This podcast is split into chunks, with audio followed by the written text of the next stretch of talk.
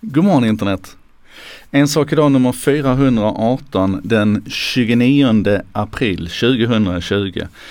Corona ligger fortfarande som en våt filt över oss eh, men inget ont som inte har något gott i sig. Det är det vi ska prata om idag. För vi ska prata om tidningar.kb.se. Kungliga biblioteket. Kungliga biblioteket har alltså ett tidningsarkiv som heter eh, Svenska dagstidningar. Och det här arkivet har varit igång sedan, nu ska vi, oj nu stängde jag, det var ju dumt. Jag vill ju ha så jag kan se era kommentarer. Så. Eh, det här arkivet har alltså varit igång ehm, eh, i många år nu eh, men det har bara funnits egentligen tillgängligt på biblioteket och för forskare. Så fast att du har kunnat gå till tjänsten tidningar.kb.se så har du inte kunnat ta full del av de här 27 miljoner digitaliserade sidorna som finns där. Det är alltså från 1600-talet och hela vägen fram till idag egentligen, eller åtminstone till början av 2020. Där finns hela utgivningen av Aftonbladet, Dagens Industri, Dagens Nyheter, Expressen och Svenska Dagbladet. Alltså varenda sida som har getts ut. Och det är helt magiskt att gräva i det här. Det finns också delar ifrån eh, 900 andra tidningstitlar, så misströsta inte om det är i lokaltidningen som det har stått om dig, för det går att hitta det också. Och då är det ju så här att i och med att folk då inte kunde komma till biblioteket längre KB, som om alla kunde göra det, eh, så, så kan man alltså då sedan den 8 april komma åt den här tjänsten via internet. Eh, och, och, och, du kommer åt allt materialet där, alltså allting som finns i den här basen kan du gräva i. Och sen har man då nu förlängt det här avtalet igen och det är väl det som är den lilla nyhetskroken nu att den 24 april så gick man ut och sa att nu har vi gjort det här tillgängligt en månad till så att hela, den hela vägen fram till den 31 maj har du på dig nu att gräva i detta. Och även om du känner till det här sen innan så häng med till slutet för jag har en liten, en liten twist här, en liten knorr som jag tycker är intressant runt detta som vi kanske behöver fundera lite grann på. Men i alla fall då, jag tänkte bara att för er som, som följer mig på video då så skulle jag ju kunna passa på och, och dela lite, eh, lite skärm här så att ni kan se eh, hur det ser ut om ni mot förmodan inte har sett den här tjänsten. Eh, och då ska jag göra så. Eh, och då är vi inne i tjänsten. Som ni ser här så kan man då alltså eh, skriva sökord här uppe, klicka på sök. Man kan göra lite avgränsningar efter sökningen då på vilka, vilka tidningar som man är intresserad av. Eh, och det finns en kryssruta här som heter visa endast fritt material och den är ju väldigt nyttig när vi inte är i coronatider utan du bara som hemmasittare kan se ett litet subset av det här materialet. Eh, men den behöver vi inte kryssa i nu va. Sen här nere har du eh, hur du ska sortera det här relevans eller datum, fallande eller ökande datum, alltså omvänd kronologisk ordning eller vanlig kronologisk ordning. Och det här är ju så spännande för att om jag går in här nu och gör en sökning på min farfars namn då Tore Jardenberg alla källor, sorterar i eh, omvänd kronologisk, eller i kronologisk ordning, alltså det äldsta först. Så hittar jag till exempel här nere då att farfar tydligen var lite grann av en bus. Vi kan zooma in lite grann här nu.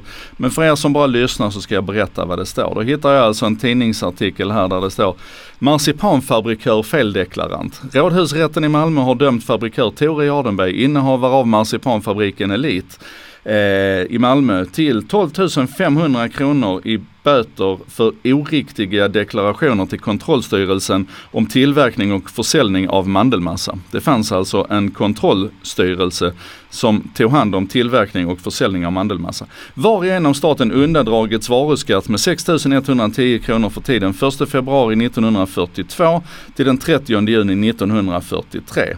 En revisor från kontrollstyrelsen gjorde upptäckten vid inspektion.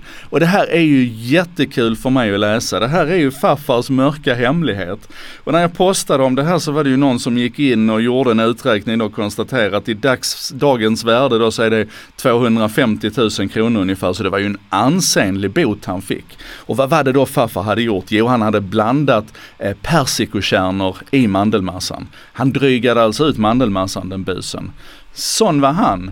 Eh, men jag kan ju naturligtvis göra andra sorters sökningar här också. Jag kan ju byta ut Tore Jardenberg till Joakim Jardenberg. Och så gör vi en sökning på det och samma sortering här. Vi tittar i hela databasen, inte bara i fritt material. Och så gör jag en sortering igen då på omvänd, eh, eller på, på kronologisk ordning här så att den äldsta artikeln ligger först. Och då hittar jag naturligtvis lite grann från min, min födslotid. Vi ska se, nu har du ju tagit med pappa här också, det var inte meningen. Så vi sätter lite fnuttar runt mitt namn så letar den bara på Joakim Jardenberg. Klassiskt för alla oss som har varit med och sökt lite grann. Vi vet ju hur det där funkar. Igen, sortera på datum och titta här nu ska du se något roligt här ute till höger. För du vet, innan jag var internetnörd så var jag ju först fotograf, eller jag var först trummis och sen var jag fotograf. Sen blev jag yrkesofficer och sen så blev jag då internetnörd. Och titta här ska du se, första förekomsten av mig, den är alltså ifrån Expressen 1983 05 20. Då var jag, eh, vad var jag då, eh, 15 va, måste jag ha varit, född 66. Eh, och här är foto Joakim Jardenberg. Här är Sten Broman tillbakalutad i tv-rutan igen. I sex entimmars program avslöjar han innehållet i sina fantastiska gästböcker. Och det är en Broman i gammal fin form intygar tv-folket i Malmö. Och det kan faktiskt den unga fotografen intyga också. Det var jätteroligt att ta de här bilderna på legendaren Sten Broman.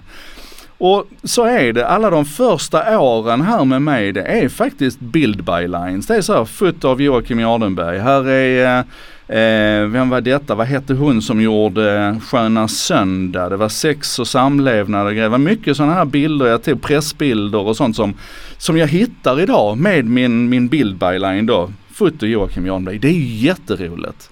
Men sen är det ju då någonting som kickar in i mig då. Och då börjar jag ju fundera på hur den här, hur det här licensförhållandet ser ut här. Och då är det ju så här att KB har ju nu köpt loss det här och det har man då köpt ifrån ett gäng som heter Bonus Copyright Access. De är en sån här rättighetsorganisation som ska hålla i eh, att, att upphovsrättsinnehavarna, alltså upphovsmännen ska få betalt för sitt material. Och då tänkte jag så här, men, men vänta här nu jag har inte sett någon, någon check på de här publiceringarna och jag kan ju säga att många av mina gamla bilder de återkommer ju även i modern tid. Men jag får ju inget betalt för det så att helt uppenbart så går inte de här pengarna fram till upphovsmannen. Och då börjar jag gräva lite grann i det här och, och det är ju ungefär som ni kommer ihåg den här gamla Spotify-historien. Jag skrev en post som hette eh, lite mer Spotify-siffror, hur 99 kronor blir en femma. För att inledningsvis var ju alla så jäkla arga på Spotify för att det blev så lite pengar till artisterna.